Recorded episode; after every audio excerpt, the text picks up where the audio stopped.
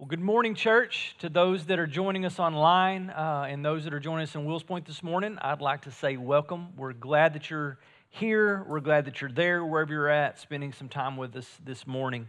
Uh, and it's always a joy to sharing God's word uh, with you all. So if you have your Bibles, um, you can go ahead and turn to Romans chapter 14.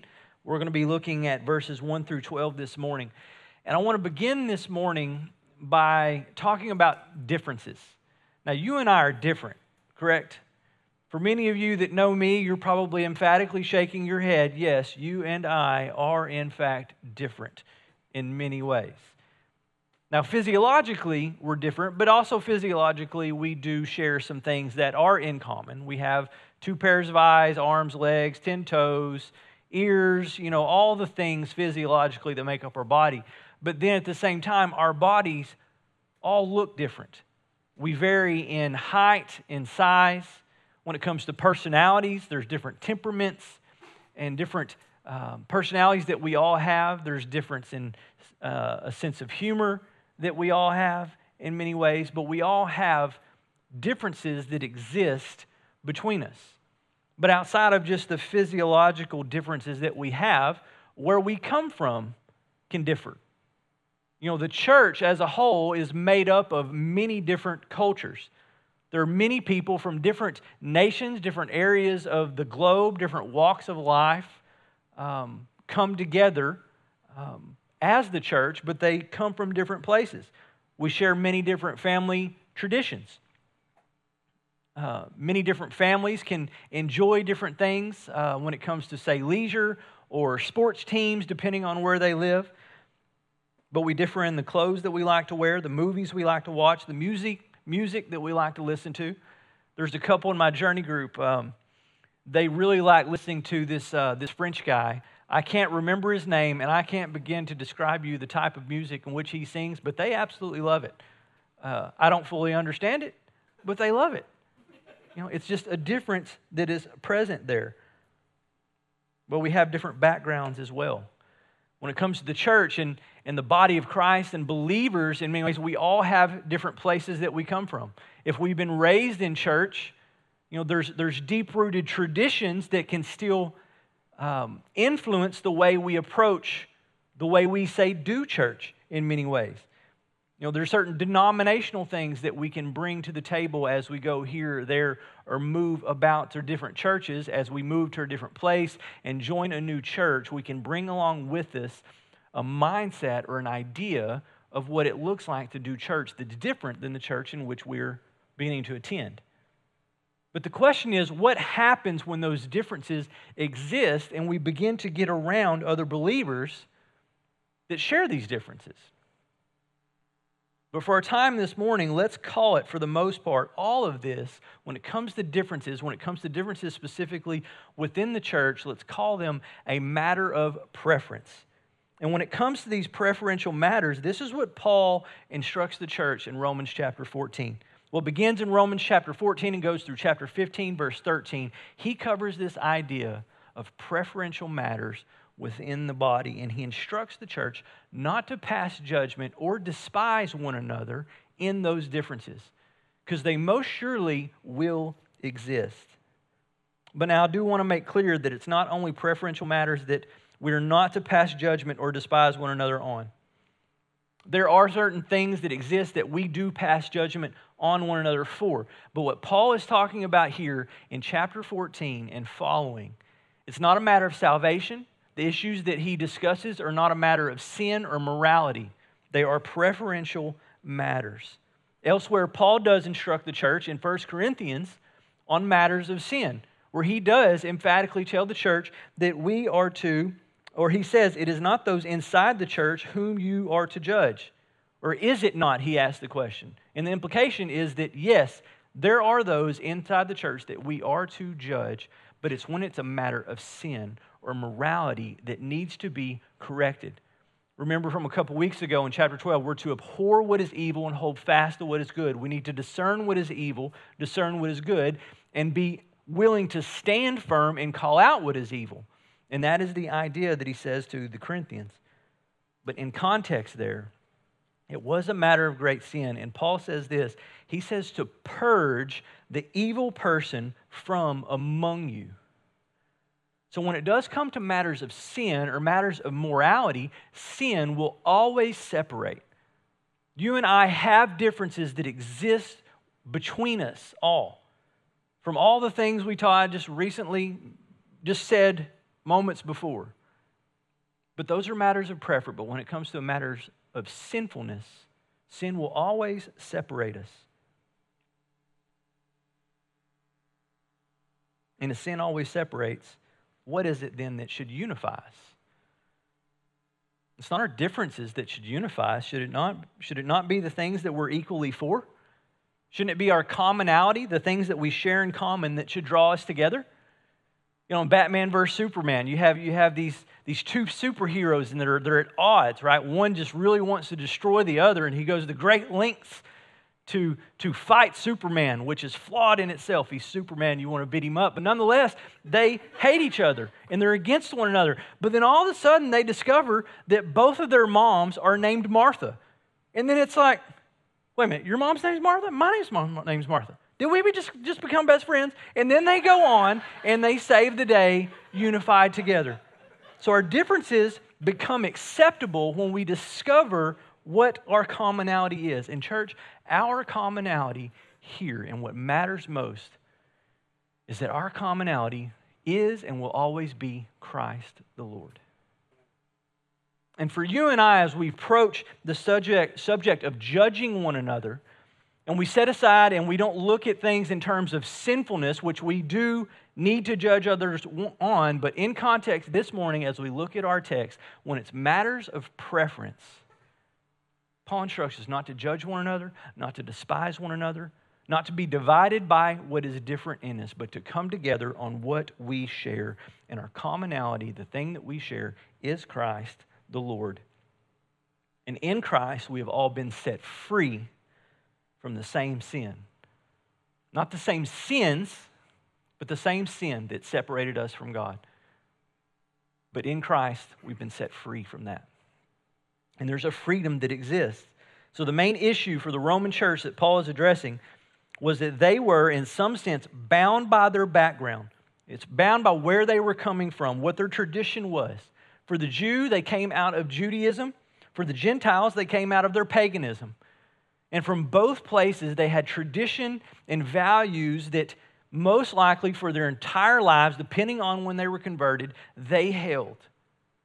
For the Jew, when it came to Judaism, there are deep, deep things within the law that they held true and held dear and held firm on for a really long time. But they come into Christianity, they have freedom in Christ, but sometimes they un- don't fully understand that freedom. They don't fully understand the gospel and that they're free from some of the things that they are free from. So, the fundamental issues that divided them here this morning is food offered to idols and holy days on the calendar, as we'll see. But some from each, Jews and Gentiles, they understood their freedom. Yet on these issues, others would be appalled at eating food offered to idols, while others would in no circumstance disregard the Sabbath. But their differences existed, but their differences began to divide one another. So Paul seeks to address it. John MacArthur says of chapter 14, he says that it is the unity of the weak and the strong. On the one hand, there are those who know that they are free. They know they have freedom in Christ. They know they're free from sin, from death, from old religion, tradition, from ceremony, from ritual. Those things are external and don't matter to what is taking place internally for them. They understand without an inkling of doubt what John says in 8 36 of his gospel if the Son sets you free, you will be free indeed. These are the strong who understand the freedom that they have in Christ. But now, on the other hand, there are those that are still grasping to what once held them down. They've come to Christ and they've accepted his salvation and who he is and his lordship over their life, but they're still holding on to things in their past things that would hold them down. And it's not sin, but it's their tradition and it's their preferences that they're holding on to. And those things do not promote freedom and liberty, but they promote immovability and legalism. And for our time this morning, these are the weak. But there's a unity that can exist between the strong and the weak. And what happens is this when those things exist, the one that looks down on the other in their weakness despises them for their attempting to rob them of their liberty. That's the strong. They would despise the weak because the weak seeks to have them not live in their liberty and their freedom. They would call the things that they do sin. But on the other side, the weak would look up with contempt and condemnation for what they see as sinful liberty. And it puts them against one another. So now to our text in Romans 14, verse 1, the fundamental issue. With that in mind, understanding differences exist, here's what Paul begins to say about it. He says that as for the one who is weak in the faith, or weak in faith, he says, welcome him, but not to quarrel over opinions. Now, note here who Paul is talking to. Paul is speaking to the strong. He says here, he says, for the one, he says, as for the one who is weak in faith, he says, welcome him. So he's saying to the strong, you are to welcome the one who is weak in faith. So the weak seem to be the minority within the, within the body that, that Paul is writing to. And he says, welcome him. It means to receive him, is what the word means. To take as one com- one's companion, to take in friendship, is what he's saying. Recall uh, chapter 12, verse 9. Paul says, Let love be genuine, let it be without hypocrisy. This is your brother here, and you should welcome him. You should receive him as a friend in his weakness, but not to quarrel over opinions. He's saying, Don't argue over what the NIV translates disputable matters, because every one of us have an opinion, right? But what Paul is beginning to say here to the strong, he's saying you are to welcome and accept the weak for who they are, but do not accept them or welcome them in in an attempt to argue with them over opinions because everybody has an opinion. And again, as we said before, they most likely differ. But he says to welcome them. Now, Paul describes the issue in verse 2. He says, One person believes he may eat anything, while the weak person eats only vegetables. So the strong person believes they understand their freedom and they can eat anything, but the weak person eats only vegetables. So here's the context under, under a Jew, under the law, could not eat anything unclean at all, meat or otherwise. But food offered to idols became unclean, or it was no longer kosher for a Jew to eat, according to the law. So, what would happen in this case was the Gentiles would take and in similar fashion, they would sacrifice food to their god, their gods or little g gods or idols. And then, similar to what was left over in Jewish tradition, would go to the priests so that they could partake of it and, and, and eat and be fed. Uh, what was left of the Gentile sacrifice, what was done was it was taken out the back and then it was sold in the marketplace. So, to the Gentile Christian, knowing this, they would abstain from eating meat sold in the marketplace and they would eat only vegetables because they didn't want to eat anything that was offered to idols. So, not that they were weak in the faith and that, and that they lacked faith in the Lord, but they were weak in their understanding of the gospel and the freedom that they had. And they understood at one time in their paganism that these idols or these offerings and sacrifices to these idols would go out the back door, would end up in the marketplace, and they knew that in the marketplace they might buy food that was actually sacrificed to an idol, and to partake of that would defile them. In the same way that the Jew absolutely would not, under the law, eat anything sacrificed to an idol. But to the strong, Paul says, strong believes he can eat anything because he has that understanding of freedom. So here you have faith that allows a person to eat anything is a faith based on a proper understanding of the gospel. And such faith is strong and it frees the conscience from doubt and hesitation. Faith that allows a person to eat only vegetables is a faith based on an inadequate understanding of the gospel. And such faith is weak and it leaves the conscience bound to doubt and hesitation, is the idea. Now, verse 3 is Paul's ruling on this matter. He says, Let not the one who eats despise the one who abstains, and let not the one who abstains pass judgment on the one who eats, for God has welcomed him. And he says, God has welcomed him. It's the same word in verse 1. God has accepted him. Now, note here in verse 1, Paul is speaking to the strong, and he's telling the strong that you are to welcome the weak, but not to quarrel over opinions, but you're to welcome him. Do not look on him with contempt and the weak should not condemn the strong. Right? But here it says to the weak that God has welcomed the strong. So see how he covers both ends of it. He begins with the strong, you are to welcome the weak. Here he says, Let no one who eats despise the one who abstains, but let the one who abstains not pass judgment on the one who eats, for God has welcomed him. Weak person, God has welcomed the strong in the same way that I've told the strong to welcome you and accept you for where you're at and who you are. And he accepted them both, God did, without either of them having to keep food laws. Colin Kruse says this He says, Acceptance of one believer by another is mandatory in light of the fact that God Himself has accepted them both. And it's a point that Paul reiterates later in chapter 15 when he says, Accept one another then, just as Christ accepted you. You see, the lens with which we need to be viewing one another is understanding that differences do exist, but we need to view one another with the understanding that God has accepted each and every one of us. God has accepted us exactly as we are, where we're at in our current situation, where we're at in our understanding of the gospel, where we're at in our understanding of freedom. God has accepted us and in that way, if we view one another through his eyes, we should be accepting and welcoming one another. And then Paul goes on in verse 4. He says, Now who are you to pass judgment on the servant of another? Now he's speaking to the weak here. He says, Who are you to pass judgment on the servant of another? It is before his own master that he stands or falls, and he will be upheld, for the Lord is able to make him stand. So he's still addressing the weak, and Paul says that you are not to pass judgment on God's servant. It's oiketes.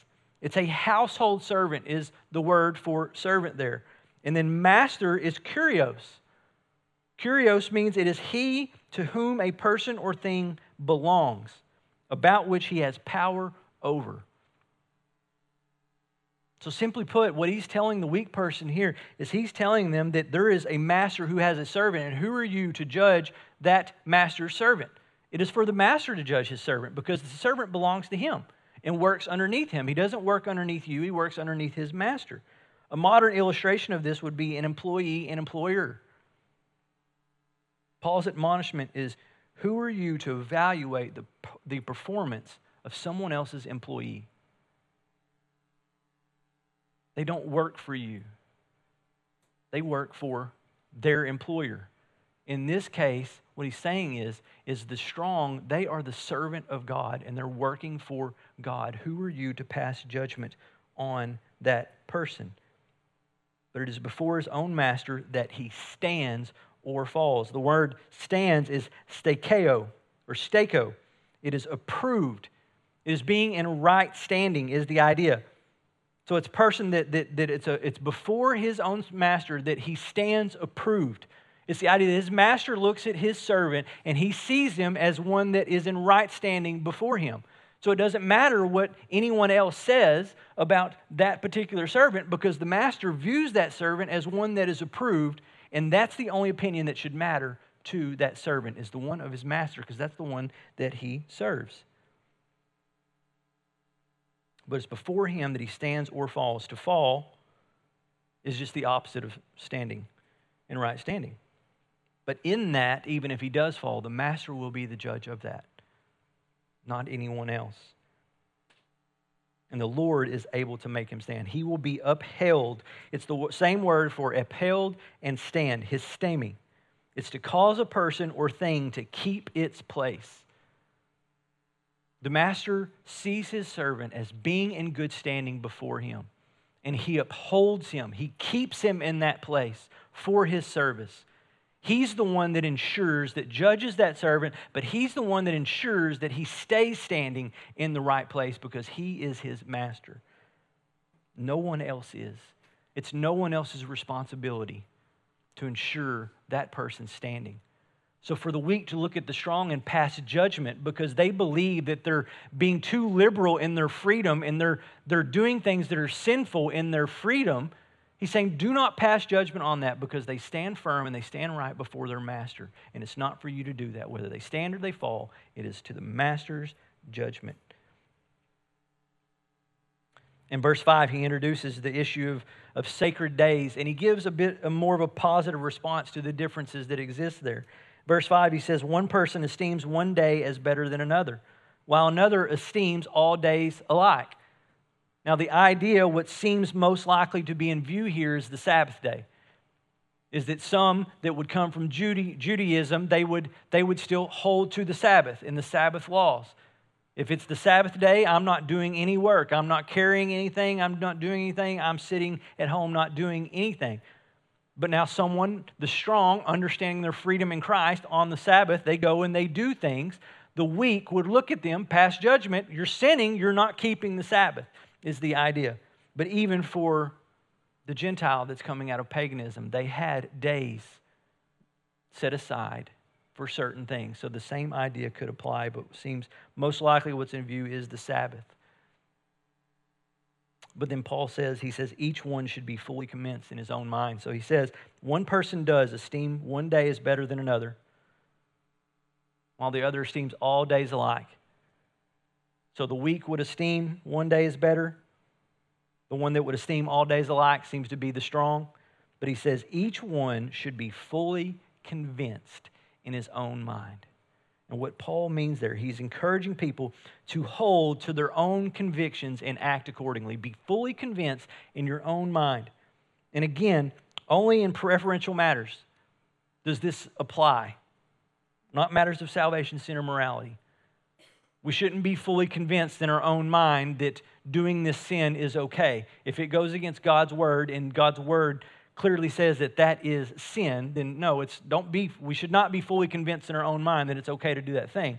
And if we are fully convinced in our own mind that it's okay to do that thing, I pray that there are brothers and sisters around us that would judge us accordingly to that sin in God's word and call that out in our lives. But in the sense here,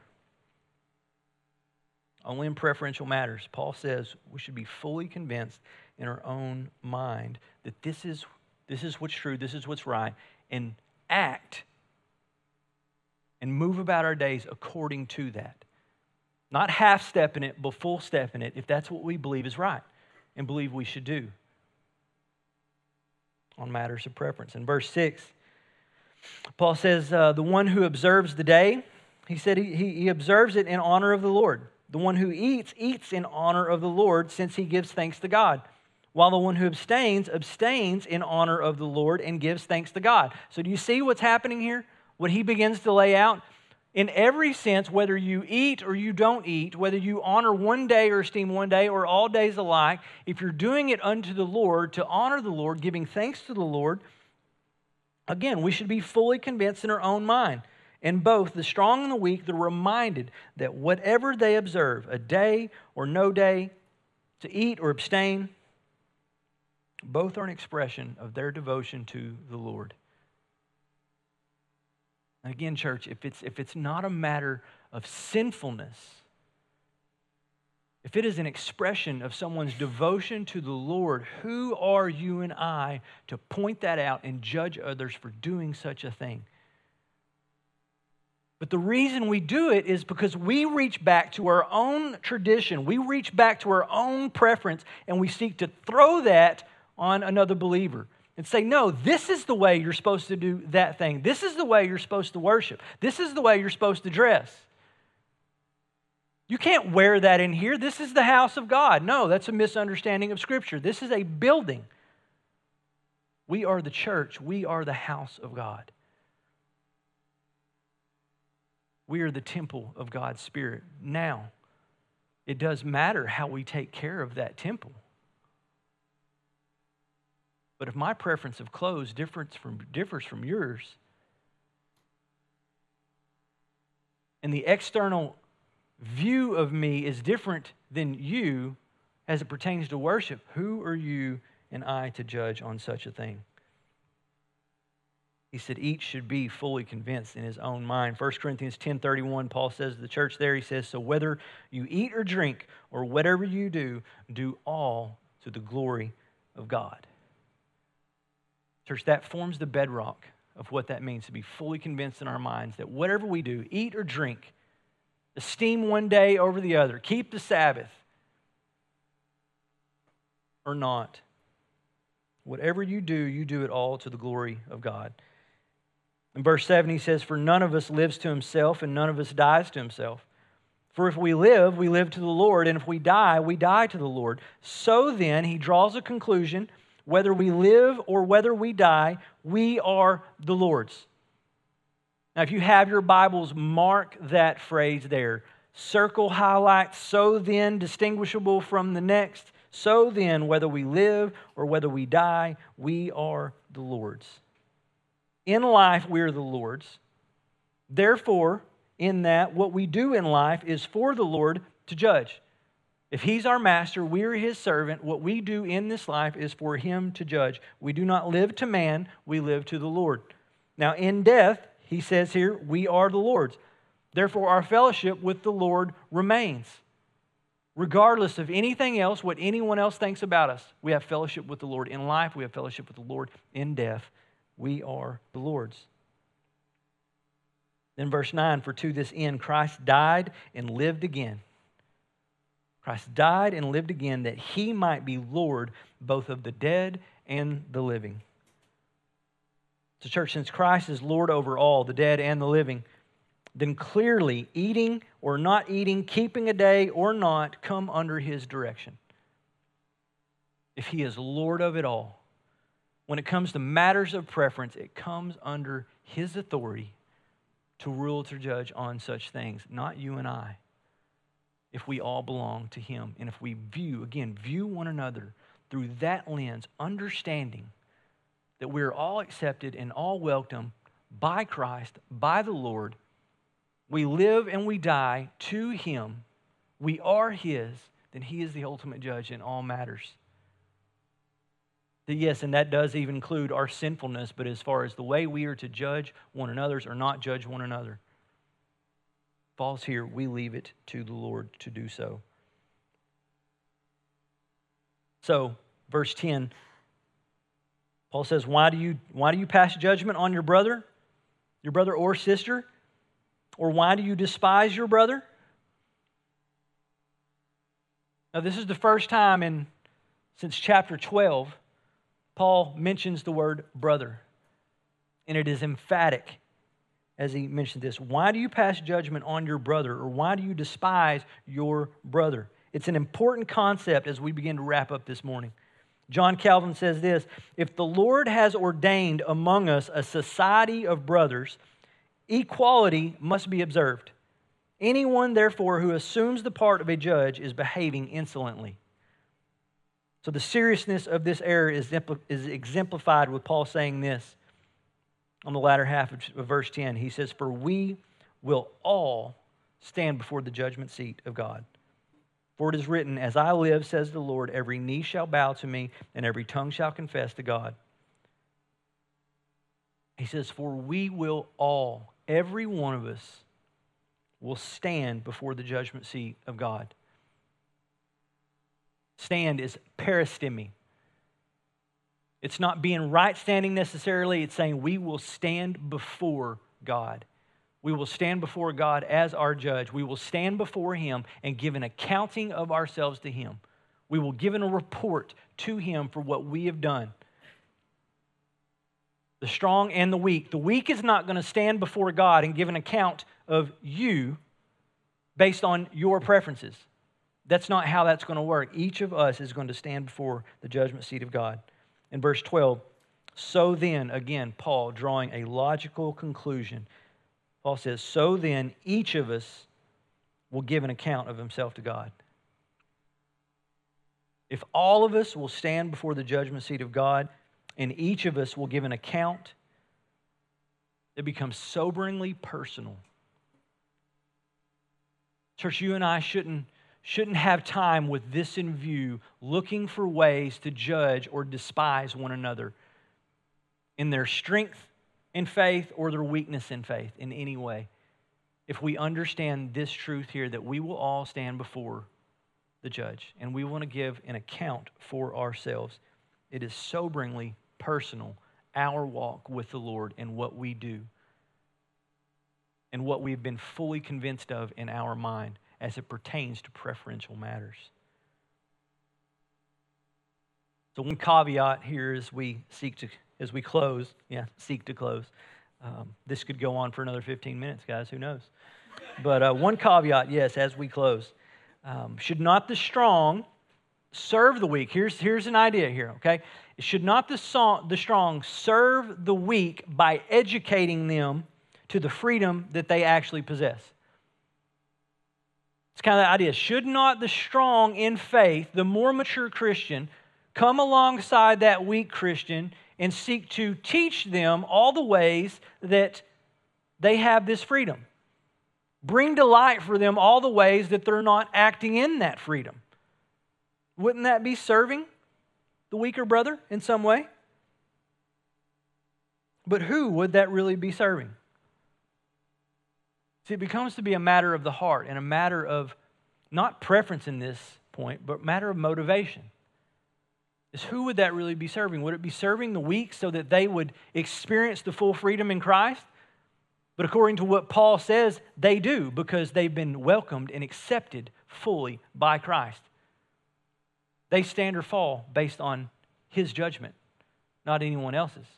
So, who is it really serving? But oftentimes, from that lens, if the strong, mature Christian looks at the weak and decides, hey, I'm going to I'm going to come alongside this brother or this sister and I'm going to show them where their freedom is, is that to serve them or is that to serve ourselves? is that to let them know the freedom that they have so that now all of a sudden I'm free to do the things I know I have freedom in in front of them without incurring their judgment. Let me process through that for a minute as we think of motivation of the heart. Because the reality is, Paul is addressing the strong in faith and he's addressing the weak in faith. But may we give care to one another but each should be fully convinced in his own mind. And it all comes down to a matter of conscience. Now, track with me here. Some have knowledge and a full understanding of the gospel. Yes, 1 Corinthians chapter 8, verse 7, Paul says to the church there, he says, However, not all possess this knowledge, but some, through former association with idols, eat food as really offered to an idol. And he says, And their conscience, being weak, is defiled. Now, to the strong, he says in verse 12 of 1 Corinthians 8, he says, Thus, sinning against your brothers and wounding their conscience when it is weak, you sin against Christ. So we need to really think through what we're doing, when we're doing it, and who we're doing it from, it, and understanding who our brothers and sisters are and where they're at. Again to the strong in verse in chapter 10, verse 25, again to the Corinthians. He says, Eat whatever is sold in the meat market without raising any question on ground of conscience. For the earth is the Lord's and the fullness thereof. If one of the unbelievers invites you to dinner and you are disposed to go, eat whatever is set before you without raising any question on the ground of conscience. But if someone says to you, This has been offered in sacrifice, then do not eat it for the sake of the one who informed you and for the sake of conscience. Verse 29 I do not mean your conscience, but his. So, church, if necessary, who are going to be the ones that, that give preference? Who should be the ones in this that do show honor to one another? John MacArthur notes it's going it's got to be the strong who are willing to sacrifice their liberties. Why? Why has it got to be the strong that has to sacrifice their liberties? It's the strong because of their strength. Right? I mean, just logically speaking, for the strong, the grown up, the mature believer, it's got to be, it should be the one that's willing to give up their preference for another. So if you find yourself to be unable or unwilling to do this, You may not be among the strong, or you may have a false sense of how strong you actually are. If there's an unwilling on, unwillingness on our part to let go of our preferences and our liberties, the things that we know we have freedom to do, so that we don't become a stumbling block to our weaker brothers, we might find ourselves to actually be the ones that are weak. So for us today, it is, it is not so much about eating food offered to idols. It very well could surround the Sabbath in many ways. But it could be song selection worship, it could be Bible translation, it could go from instrumentation and music to the clothes that we wear in service. There are a myriad of preferences. It can go down to colors of chairs, colors of carpet. Foolishly enough, but may we not be divided on preference, but be unified in the Lord. May we recognize and know what our commonality is in all senses. It is the Lord Jesus Christ that has welcomed, that has accepted you and I exactly as we are, in the midst of our preferences, fully understanding our preferences and our weakness. 2 Corinthians 3:18 Paul tells the church there, he says, And we all, with unveiled face, beholding the glory of the Lord, are being transformed into the same image from one degree of glory to another. And this is from the Lord who is the Spirit. You and I, each of us, have been fully accepted and fully welcomed by the Lord. We are the Lord's. We live to the Lord. We die to the Lord. We belong to the Lord and we're being transformed into the same image from one degree of glory to the other. And if we would recognize about ourselves and not despise one another or pass judgment on one another for matters of preference that we don't agree with or opinions that we don't agree with, and accept one another's as brothers and sisters in Christ, because Christ unites us, we will begin to see a difference in the health of a church and even in our own hearts. So I pray that we see one another in such a way, praying for one another, encouraging one another, church, and loving one another. Doing so, church will find no means to judge or despise one another. But in all sense, love one another well with a genuine love that is without hypocrisy. That again, verse chapter 12, verse 10, we would seek to outdo one another in showing honor, that is, giving preference to one another. The strong to the weak, the weak to the strong, that we all would be conformed to the same image. For God's glory and for our good. Amen? Let's pray. Lord, I thank you for, again, the instruction of your word. Lord, on, on matters that existed 2,000 years ago and 2,000 years prior to that. Lord, we are all different. You created us, Lord, with diversity. You value diversity, Lord, within your people. But above that, Lord, you value unity. Lord, you've called us to unity. You've called us to peace. And if we're despising and passing, judging, passing judgment on one another, Lord, we're not living peaceably with all, as it depends on us. I pray, Lord, that you help us to see where we land here.